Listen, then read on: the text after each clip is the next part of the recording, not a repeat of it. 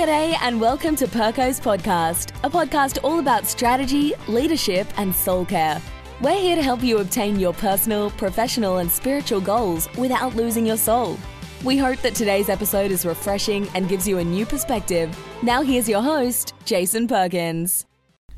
G'day, everyone, and welcome to episode 13 of Perko's podcast. So good to have you with us today, wherever you're tuning in from around the world. I hope you're having a fantastic day. For those of you that are familiar with the podcast, you know that our theme is pretty simple. We just want to help people reach their goals without losing their souls. And we think that habits and rhythms and practices that feed your soul are incredibly important. So that's why we're actually taking a Sabbath from our regular interview style. Every six interviews that we do, we take a pause and we have a Sabbath, and then we get back into another round of interviews for another six guests. So, this is a bonus episode today as we take a Sabbath from our regularly scheduled programming. Recently, a number of people that follow along with the podcast and follow along with us on social media have reached out to me about the practice that we have of Sabbath as a family. And so I want to give a quick shout out to my friend John in Johannesburg, South Africa, who chatted online with us about Sabbath recently. And today's episode is actually about Sabbath. It comes from a series of talks that I did recently on soul care practices. And I want to share with you this short talk that I did on the practice of Sabbath today. It was actually filmed on location at one of my favorite places to Sabbath at the beach. And so you'll hear in the background some noise of the waves and the place that I was filming at. And I hope that it is an encouragement to you. As with all of the practices, the reason we call them practices is because we haven't perfected them. And the goal is not perfection, the goal is to practice them and allow the practice to become life giving and feed your soul. So I hope today, as you listen to this short talk about the power of Sabbath, that you will begin to practice it if you don't already, or that it will encourage you to keep practicing Sabbath because I am convinced it is an incredibly life giving and soul feeding practice for all of us. It's a gift that I believe that God has given us.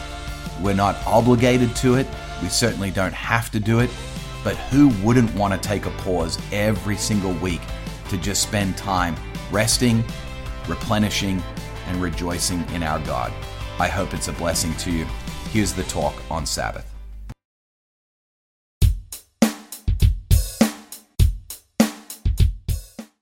Have you ever spent hours and hours waiting on the phone for a customer support person to help you with your computer or some other piece of technology, and you finally get them on the phone, and then they ask you that famous question Have you restarted your fill in the blank? I don't know if you've ever had that experience. I know I've had that experience so many times. The first thing they always tell you to do is to restart whatever it is you're having a problem with. The other day, I found myself on my laptop and I was in my web browser and I had opened up 46 different tabs on my web browser. That's how much research I was doing. And I noticed it because my web browser wasn't functioning as well as it normally did. So I decided instead of closing each individual tab, I would just restart the browser. It was amazing the difference that it made with the browser and how it was performing.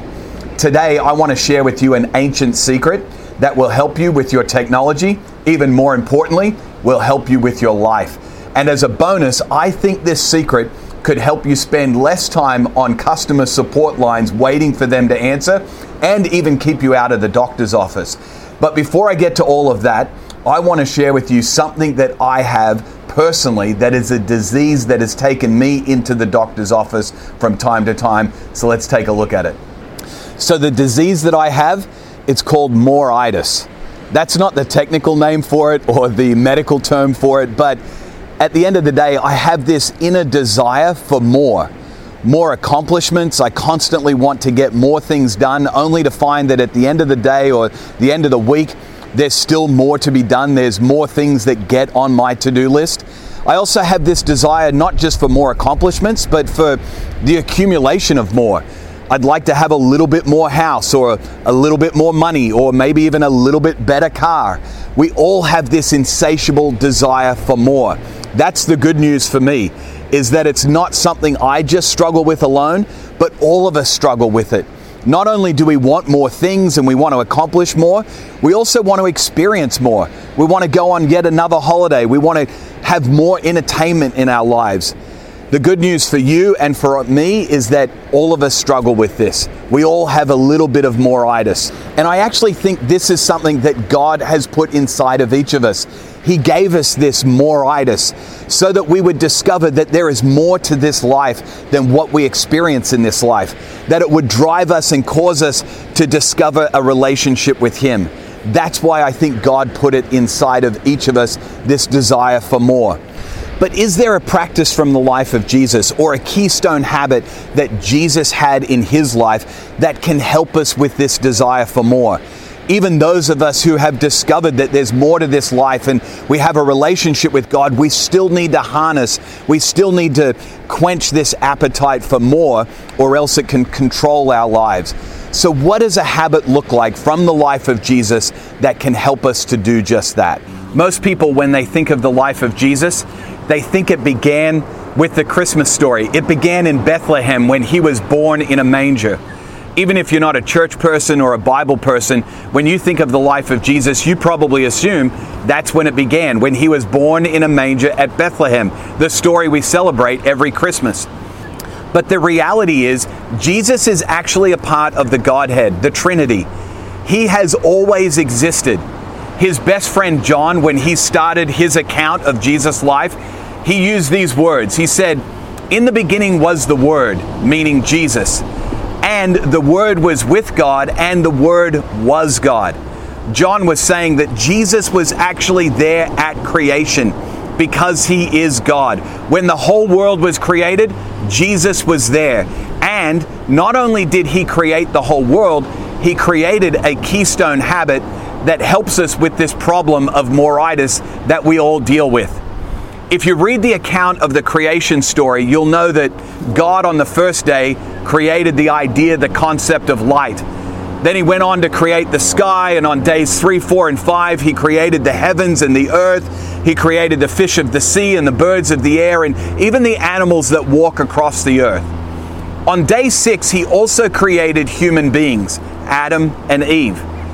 But then on day seven, Jesus, being God, created a keystone habit that is helpful for all of us. It says in the account of the creation story that on day seven, God rested. He created this idea of Sabbath, or in the Hebrew language, they call it Shabbat. It literally means to stop and rest. God didn't create anything else on day seven but this keystone habit for all of us to enjoy. It's called Sabbath. And later on in Jesus' life, he had a lot to say about it, especially one day when he was walking through a field with his disciples. Now, before we get to the story of Jesus and his disciples walking through the grain fields, I need to catch you up on a little bit of Jewish history. From the moment of creation when the Sabbath, this keystone habit, was created, all throughout Jewish history, the Jewish culture were really, really focused on this idea of Sabbath. In fact, in the Ten Commandments, we are reminded of remembering the Sabbath and the goal of keeping it holy or separated from the rest of the week. The Jews, though, over time began to actually worship the Sabbath rather than the God of the Sabbath which is why, as Jesus was walking through the grain fields with his disciples, some of the religious leaders, the Pharisee, took offense to what the disciples were doing as they were walking along. Mark, one of the early followers of Jesus, records this story with these words. He says, One Sabbath, Jesus was going through the grain fields, and as his disciples walked along, they began to pick some heads of grain. The Pharisees, the religious leaders of the day, said to Jesus, Look, why are they doing what is unlawful on the Sabbath? See, these Pharisees, the religious leaders, had gotten caught up in the legalism of Sabbath. Jesus answered and said, Have you never read what David did when he and his companions were hungry and in need? In the days of Abiathar, the high priest, he entered the house of God and ate the consecrated bread, which is lawful only for the priest to eat. And he also gave some to his companions. Jesus tells them an old ancient Israelite story that all of these Pharisees would have known all too well to prove to them the reason for the Sabbath, to help them really understand the true meaning of Sabbath. Then Jesus follows it up with one of his most famous lines about the Sabbath. Then Jesus said to them, The Sabbath was made for man, not man for the Sabbath. So the Son of Man is Lord even of the Sabbath. What Jesus was trying to explain to these Pharisees was simple. The Sabbath was designed for our enjoyment. It wasn't for man to be legalistic about. The Sabbath is not the thing that we worship. We worship the God of the Sabbath. And the Sabbath is a gift to us for us to enjoy, not some drudgery that we force ourselves into. For many people, when they think of the word Sabbath or even the concept of Sabbath, they think of the literal definition of the Hebrew word Shabbat, which means to stop and just rest. For a lot of people, that sounds fantastic. An entire day every week of just stopping and resting, maybe lying on the couch reading a great book or even just staring out the window and daydreaming, seems like a fantastic idea for some people. For other people, like myself, that sounds like the worst idea on the planet. I couldn't think of anything worse than just laying around staring out the window doing nothing for an entire 24 hours. So I don't know how it hits you when you think of this concept of Sabbath, whether it's a positive thing or a negative thing, whatever it is you have in your mind. I want to give you a practical application of how you can implement Sabbath into your weekly routine. I want you to imagine that this jug right here represents your life. We're going to talk about a couple of questions that will help you to determine what are the best activities for you to partake in on the Sabbath. If this is your life and this jug over here represents activities that you could participate in on the Sabbath, I want you to ask yourself this question about the activities. Is the activity something that is replenishing to my life? Does it pour into my life and help to rejuvenate and replenish me? The second question I want you to ask is Is this an activity that causes me to rejoice in God's goodness in my life? So not only is it replenishing, but it's also causing me to rejoice in God's goodness in my life. Those are great activities for you to partake in on the Sabbath. For some of you, you love gardening. You love getting out and working in the yard, and that's incredibly replenishing for you. And while you're doing it, it even causes you to rejoice in God's goodness in your life. That would be a great activity for you to participate in while you're enjoying Sabbath. For other people, yard work and gardening, quite frankly, it's not so much replenishing, it's actually what I would call draining it causes the life to be poured out of you instead of into you. It's quite draining for you. And in fact, maybe that kind of work, not only is it draining, but it's actually a distraction for you from being able to rejoice in God, in His goodness for you. So, when you're thinking of activities to do on the Sabbath, I want you to consider these questions. Is this an activity that is replenishing in my life and causes me to rejoice in God? Or is this an activity that is a drain on my life and distracts me from God? For all of us, it's going to look very different. And I don't want you to compare yourself and your activities of Sabbath with somebody else's activities. You need to define what those activities are for you that cause you to replenish your life and to rejoice in God's goodness. I also want to remind you that in order to really have a great Sabbath experience, it's going to take some planning and preparation. For me on Friday afternoon, it's almost like right before I go on a holiday. I've got a list of things that I need to get done before I take off on holidays. The same is true for me every week with Sabbath. I've got a list of things on Friday afternoon because I Sabbath from Friday night through to Saturday night. There's a list of things I have to get done so that I can plan and prepare to just stop, rest, replenish, and rejoice in God's goodness on the Sabbath. When it comes to Sabbath for me, this is my happy place. I love getting out into the ocean with my board, my kids, and just being replenished and having an opportunity to sit on my board and just rejoice in God's goodness to me in my life. I want to invite you. In fact, I want to beg you. I want to beg you to find your Sabbath. Because on the other side of Sabbath is some incredible things in your life. And I want to invite you to find your Sabbath. I know what some of you are thinking. You're saying, Jason, you don't know my life. You don't know my to do list. You don't know how much I work. I get all of that. In fact, in our next video, I want to address another keystone habit of Jesus that will help you with that long to do list or that working seven days a week. I can't wait to share that habit with you as well. But for today, I want you to imagine your life having a Sabbath. Imagine what that would look like. My good friend, a guy named Carey Nieuwhof, when he talks about Sabbath, he says it this way If you don't take a Sabbath, the Sabbath will take you. What he means by that is eventually we all need a Sabbath. Our bodies need a Sabbath. Our minds need a Sabbath. And if you don't take a Sabbath, the Sabbath will eventually take you. So imagine your life without a Sabbath. Years from now, never taking a break every week, not taking time to stop and replenish and rejoice in God's goodness. And eventually the Sabbath will come knocking and it will require you in your life, without notice, without warning, to just stop and rest. Imagine a different kind of life where you build in this keystone habit of Sabbath every single week, and instead of the Sabbath having to take you, you actually take a Sabbath. That's what I hope for each of us. I hope that for you, just as I hope it is for me. I want you to enjoy the goodness of this gift that God has given each of us called the Sabbath.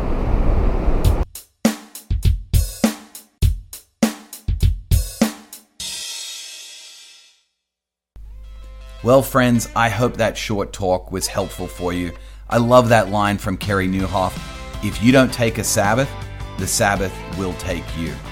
I want to encourage you if 24 hours seems like a long period of time, to do nothing but just rest and replenish and rejoice in God because you've got so many things that you need to attend to, why not start small? What if you just took four hours off this week and begin this practice of Sabbath? Put your phone away, clear your calendar, only do things that cause you to rejoice in God and that replenish your soul. Work up to a full day. You don't have to start off with 24 hours you could just start off with four hours. I know that this practice has been incredibly life giving for myself and my family, and I so badly want you to experience that as well. Well, we love hearing from people that listen to the podcast. So if you'd like to reach out to us during the week, we'd love to connect with you. You can find us on social media, Jason Perko Perkins, or you can just visit my website, jasonperkoperkins.com. I love it when people reach out to us and let us know how these episodes are helping them reach their goals and at the same time not lose their souls. That's our big goal here. We want to see an entire generation of people reach their goals, but at the same time be able to say, It is well with my soul. I hope you have a great week, and I hope you get the chance to practice Sabbath. Rest replenish, and rejoice in God. We'll talk to you next week. Until then, cheers. You've been listening to Perko's podcast. Join us next time for more insights on strategy, leadership, and soul care to help you reach your personal, professional, and spiritual goals while at the same time not losing your soul. In the meantime, make sure to connect with us on social media. Thanks for listening. We'll see you next time.